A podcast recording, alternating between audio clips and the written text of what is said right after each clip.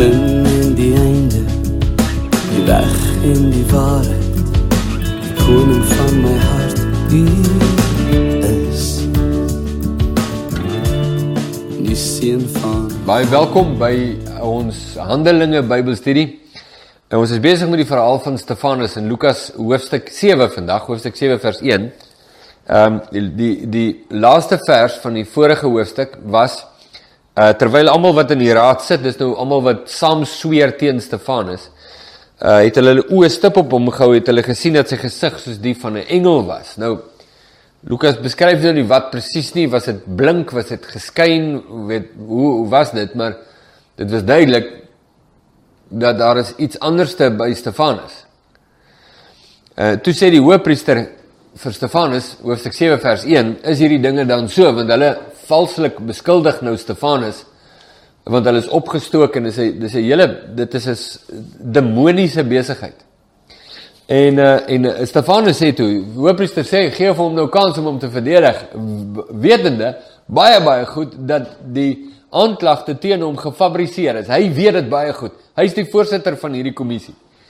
Hy is die voorsitter van hierdie hof. Hy weet baie goed dat die aanklagte gefabriseer. Ehm um, nou hulle hulle is besig met hierdie speel. So hy vra vir Stefanus, is dit dan so? Asof jy weet hy nou objektief staan in hierdie saak en nou wil vasstel wat's reg en verkeerd. So Stefanus sê toe, broeders en vaders, luister. Die God van die heerlikheid het verskyn aan ons vader Abraham toe hy in Mesopotamië was, voordat hy in Haran gewoon het. En vir hom gesê, trek uit jou land en uit jou familie en kom na die land wat ek jou sal wys. Toe het hy getrek uit die land van die Galdeërs en in Haran gaan woon en na die dood van sy vader het hy hom daarvandaan laat verhuis na hierdie land waarin julle nou woon.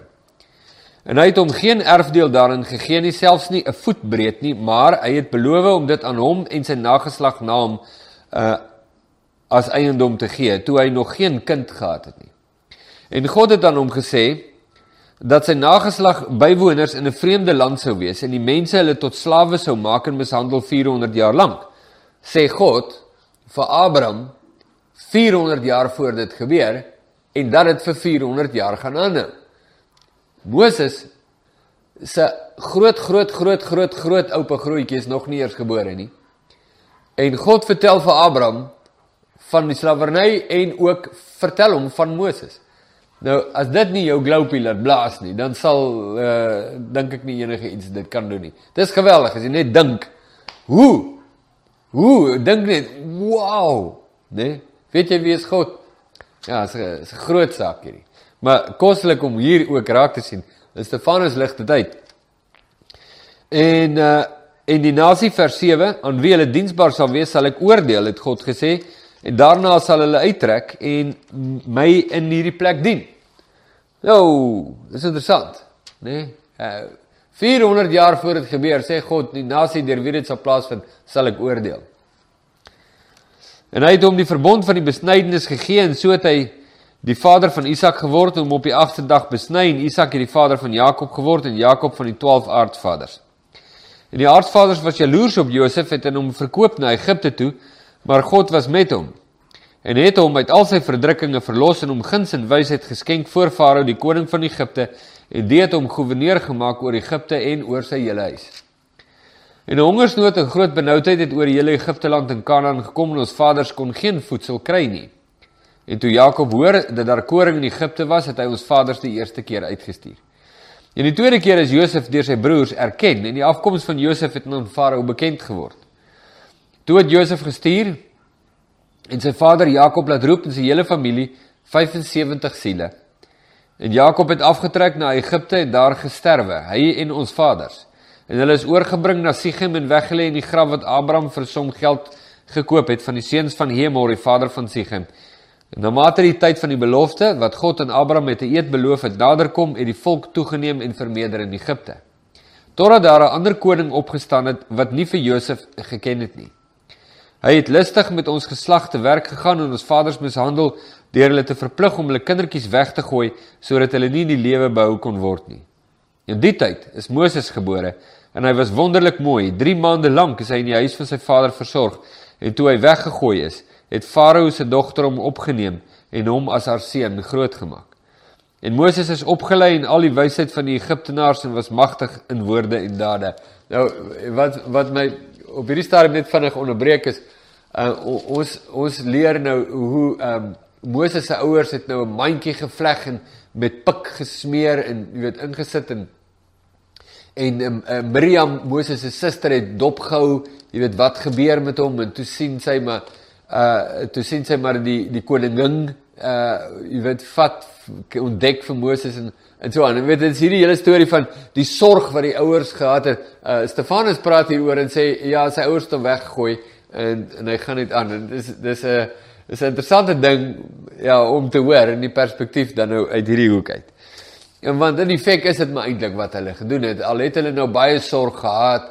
Jy weet jy kan jy kan niemand opgee vir aanneming uh deur om in 'n skoenboks te sit en na op 'n trap te sit en hoop iemand kry hom of jy kan vreeslik sorg dra dat die regte ouers hom nou kry en so aan maar jy uh, die punt is jy het hom opgegee vir aanneming hierdie kant toe of hierdie kant toe maak jy saak nie en ek dink dit is wat Stefanus dan wil sê vers 23 en nadat hy die ouderdom van 40 jaar bereik het dis nou Moses het dit in sy hart opgekom om sy broers die kinders van Israel te besoek en toe hy sien dat iemand onreg aangedoen word het hy hom verdedig en die man wat mishandel was gewreek deur die Egiptenaar te verslaan.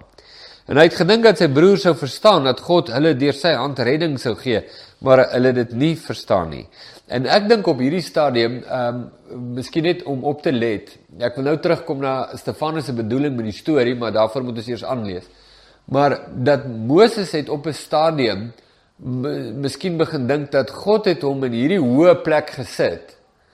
Ehm um, uh, as uh, as ehm um, jy weet um, om Israel te verlos. Jy weet in ja, jy weet hy's gekies vir 'n tyd soos hierdie en en hy's verhef tot 'n prins in Egipte en en en uh, en Moses het nou so half gedink, jy weet dis nou op hom. Hy hy gaan dit nou doen en hy gaan en dit was die groot fout wat Moses gemaak het. Ehm um, en daarom moes God hom eers ehm uh, sy rang van hom wegvat en sy rykdom en alles wegvat. Dat Moses nie moet dink hy is die verlosser nie. God is die verlosser. En vir 40 jaar van 40 tot 80 in 'n woestyn deurbring as 'n bokwagter. Ehm um, voordat God sê nou is jy reg. Ja. Dis ook net 'n ding, hou, jy weet, maak 'n notaatjie ergens daarvan want dis 'n baie kosbare ding om raak te sien. Nietemin. Ehm um, en toe hy sien dat ja, skus, vers 25 en hy het gedink dat sy broer sou verstaan, vers 26.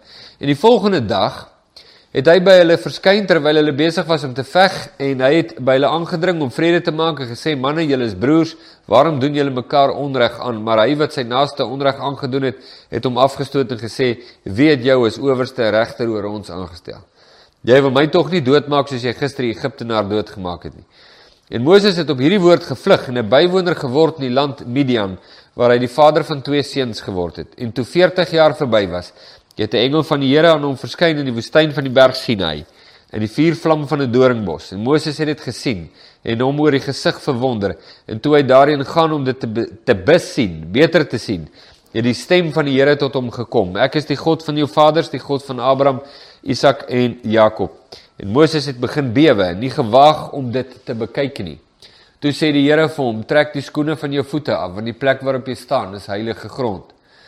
En of of ek het duidelik gesien die mishandeling. O, dis ekskuus. God praat dan nog steeds met Moses. Jammer vers 34. Uh, eh, ek het duidelik gesien die mishandeling van my volk wat in Egipte is en hulle gesig gehoor en neergedaal om hulle te verlos. En nou kom hier, ek wil jou na Egipte stuur. God sê, ek is nou hier die verlosser. Jy het gedink jy met jou posisie en jou invloed is die verlosser. Jy was verkeerd. Ek's die verlosser en ek is nou hier. So kom hier dat ek jou kan stuur. En uh hierdie Moses sê Stefanus verder vers 35 wat hulle verloon het deur te sê Ja weet jou aangestel as 'n owerste regter, hom het God as owerste en verlosser gestuur deur die hand van die engel wat aan hom verskyn het in die doringbos. Nou, let net op dat ehm um, en dit kry jy baie in in Hebreëse literatuur is die hand van die engel wat aan hom verskyn het. Maar dit het nou net duidelik gewees dat dit God was wat aan hom verskyn het. Ja, en dit kry jy baie. So jy sal sien dat die Bybelvertalers in sulke spesiale gebruik van die woord engel dan dit met 'n hoofletter sal skrywe. Ehm um, uh, ander name wat jy ook kry wat wat op God gedui het, uh, was die frase die engel van die verbond. Net soos wat engel hier nie 'n engel is, een van die geskape wesens van God nie, maar God self is ook die frase die engel van die verbond. As jy gaan terugkyk waar dit plaasvind en waar dit sien, as jy sien, dis nie 'n engel nie, dis God self. Vers 36. Hy het hulle uitgelei en wonders en tekens in Egipte land, die Rooi See en die woestyn gedoen 40 jaar lank. Dis die Moses wat aan die kinders van Israel gesê het: "Die Here julle God sal vir julle 'n profeet verwek uit julle broers, net soos ek is, na hom moet julle luister." Dis hy wat in die vergadering in die woestyn was saam met die engel wat met hom op die berg Sinai gespreek het. Weereens, die hoofletter E vir engel daar, want dit was God wat met hom gepraat het. Interessant, né? Nee? En saam met ons vaders, hy het die lewende woorde ontvang om aan ons te gee. Na hom wou ons vaders nie luister nie, maar hulle het hom verstoot en met hulle harte na Egipte teruggekeer. Toe hulle vir Aaron gesê het: "Maak vir ons gode wat voor ons uit sal trek, want hierdie Moses wat ons uit Egipte land uitgelei het, ons weet nie wat van hom geword het nie." En hulle het in daardie dae 'n kalf gemaak en aan die afgodsbeeld se offer gebring en hulle in die werke van hulle hande verbly, maar God het hom afgewend en hulle oorgegee om die leer van die hemel te dien, soos geskrywe is in die boek van die profete: "Julle tog nie aan my slagoffers en offers gebring gedurende 40 jaar in die woestyn nie, o huis van Israel. Ja, julle het die tent van Moloch opgeneem en die ster van julle god Rem van die beelde wat julle gemaak het om hulle te aanbid en ek sal julle ander kant Babylon wegvoer." Die tent van die getuienis was onder ons vaders in die woestyn, soos hy wat met Moses gespreek het, hom bevel gegee het om dit te maak volgens die afbeelding wat hy gesien het. En ons vaders het dit ontvang en met Joshua ingebring in die besitting van die nasies wat God vir ons vaders uitgedryf het tot op die dae van Dawid. Wat genade gevind het vir God en gevra het om 'n woonplek vir God van Jakob te verkry en Salomo te huis vir God gebou. Maar die Allerhoogste woon nie in tempels wat met hande gemaak is nie, soos die profeet sê. Die hemel is my troon en die aarde die voetbank van my voete. Watter soort huis sal julle vir my bou, sê die Here, of hoe danig is die plek van my rus? Het my hande nie al hierdie dinge gemaak nie? Julle hardnekkiges en onbesnedenis van hart en ore, julle weerstaan altyd die Heilige Gees, net soos julle vaders so ook julle. Nou op hierdie punt wil ek vir sê want dit is nou lang lees. Baie min mense lees die volledige toespraak van Stefanus, maar hy lig dit aan hierdie ouens uit. Wat was die handeling en bedoeling van God van reg van die begin af en lig hy uit die weerstand wat hulle deurlopend en konsekwent getoon het oor die eeue teen God en teen God se werke. Lig hy uit. En hy bring die geskiedenisles van wat hy nou hiermee besig is, uh, bring hy dit tot 'n uh, 'n uh, 'n skreeu stop reg voor hulle deur. Deur nie meer te praat van die vaders en Moses en die geskiedenis en jy weet die voorgangers nie maar dan te sê julle hardnekkig is. En nou praat hy met die raad en sê maar julle is balhoorig en hardkoppig en rebels teen God julle sit hier uh met julle uniformpies en julle proseduretjies asof u julle aan God eer bring, maar is 'n absolute infame leuen. So hy lê in hulle in. Jy kan nou dink. Nou, Stefanus praat hier onder die leiding van die Heilige Gees. En, en dis belangrik dat jy en ek dit raak sien. Stefanus is nie besig hier met sy eie, jy weet, storieetjie en ag, gaan hy nou en hy praat en jy weet al sy bitterheid en seer in sy hart kom nou uit nie. Dis nie waaroor dit hier gaan nie. Hy praat onder die leiding van die Heilige Gees, gerig deur die Heilige Gees. En hy praat baie reguit na hulle toe. So, kos dit vers 51 net weer. Julle hardnekkiges en onbesnedenis van hart en ore. Hulle is besnedenis volgens die vlees, maar dis nie die besnedenis wat enige punte tel nie. Die besnydenis wat wat punte tel is die besnydenis van die hart en van die ore lieflike onderwerp om op in te gaan. Julle weerstaan altyd die Heilige Gees, net soos julle Vader so ook julle. Watter een van die profete het julle vaders nie vervolg nie? Ja, hulle het die gedood wat vooraf die koms verkondig het van die regverdige, van wie julle nou verraaiers en moordenaars geword het. Ja, praat van condemnation en sin consciousness soos die party mense nou graag wil sê die evangelie nie is nie. Ehm um, Vers 53: Julle wat die wet deur beskikking van engele ontvang het en tog nie onderhou het nie. En toe hulle dit hoor, was hulle woedend in hulle harte en het teen hom op die tande geknars. Maar hy was vol van die Heilige Gees. En het die oë na die hemel gehou en die heerlikheid van God gesien en Jesus wat staan aan die regterhand van God. En hy het gesê: "Kyk, ek sien die hemele geopen en die seun van die mens aan die regterhand van God staan." Met ander woorde, die regterhand van God is die gesags uh daar's 'n paar dinge wat daarmee vereenselwig word. Is gesag, is guns uh uitvoerend my regterhand. Uh die primarius van God. Dit is eintlik wat dit beteken. Hy staan aan die regterhand van God. Die seun, die een wat julle vermoor het, is die primarius van God. Maar hulle het met 'n groot stem, dis nou die raad, hierdie die, die sinode van die dag. Hulle het met 'n groot stem geskreeu en hulle ore toegestop en soos een man op hom aangestorm en hulle het hom buitekant die stad uitgewerp en hom gestenig. En die getuies het hulle klere neergelê by die voete van 'n jong man met die naam van Saulus en hulle het Stefanus met klippe doodgegooi terwyl hy die Here aanroep en sê: "Here Jesus, ontvang my gees." En hy het op sy knieë neergeval en met 'n groot stem uitgeroep: "Here, reken hierdie sonde nie toe nie." En met die woorde het hy gesterwe. Wat 'n dramatiese ding. Wat 'n wat 'n getuienis. Waarmee was Stefanus besig voor die Joodse raad? Die antwoord is die evangelie van Jesus Christus. Maar hy het dan nou niks aangeraak van die evangelie soos wat ons dit verstaan het dat God is vir julle lief en uh, uh, Jesus het gesterf vir julle sondes en En jy weet hierdie hierdie kosbare inhoud van die evangelie wat ons so dikwels sien in die skrywes van uh, die apostels wanneer hulle met die gelowiges praat, die vaderskap van God. Hoe kan hierdie die evangelie wees? Dit is die evangelie. Die evangelie is oor wie Jesus is. Dis die evangelie. Dis die eerste punt van die evangelie, wie hy is, nie wat hy gedoen het nie. Wie hy is. Ek dink baie mense begin die evangelie is met wat Jesus gedoen het. Hy het gesterf vir ons sondes. Maar hy het gesterf vir ons sondes beteken niks as jy nie weet wie hy is nie. Uh en en dis dis die punt.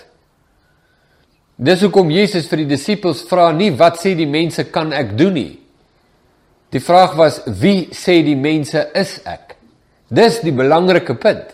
So Stefanus praat oor wie is Jesus. Maar maar dan die tweede ding wat hy doen is hy sê vir hulle dat hulle verlore is en dat die oordeel van God op hulle rus vanweë hulle rebellie. Hoe is dit dan goeie nuus? Hoe's dit die evangelie? In alle opsigte is dit die evangelie. Daar is 'n verlosser en daar's behoefte aan 'n verlosser. En as daar nie behoefte aan 'n verlosser is nie, wat help dit daar's 'n verlosser? Daar kan 'n verlosser wees as nie 'n behoefte vir ene nie. Wat help dit? Jesus word uitgelig vir wie hy is, die regverdige van God. En dit word 'n beklemtoon aan die behoefte aan Jesus as 'n verlosser. Nou in Handelinge 2 kan ons sien hoe dit 'n uitwerking het op hierdie die mense, die algemene publiek en dat hulle vir Petrus sê, "Maar wat moet ons doen?" En Petrus sê, "Kom tot bekering en laat julle doop in die naam van Jesus Christus." vereenselwig julle met hom. Maar die raad hier wil niks daarvan weet nie. Hulle weet dit wat uh, Stefanus sê is waar, net soos wat die mense in Handelinge 2 geweet het wat Petrus sê is waar. Hulle weet dit. Maar hulle wil dit nie hê nie. Hulle wil nie. So wat doen jy wanneer jy iets hoor wat waar is, maar jy nie wil hoor nie? Verwyder die boodskappe.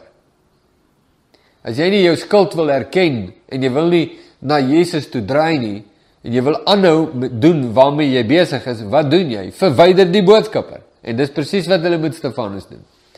En dis presies wat die wêreld met die kerk doen deur al die eeue heen. Nog een baie sterk ding wat in Openbaring na vore kom.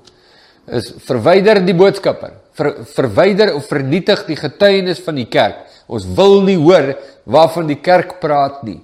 Dit pynig ons Maar die moderne evangelie pynig niemand nie.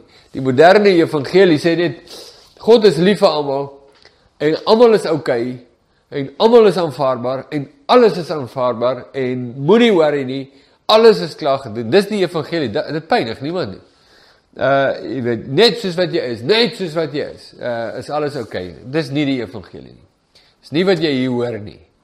En uh dis nodig dat ons ons idee van wat die evangelie is hersien.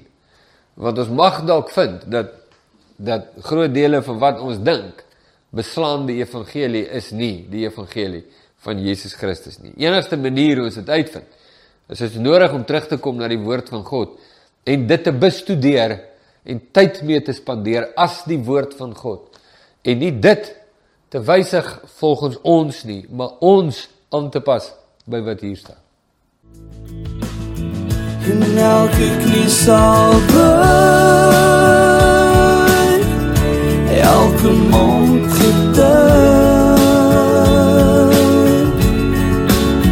dat u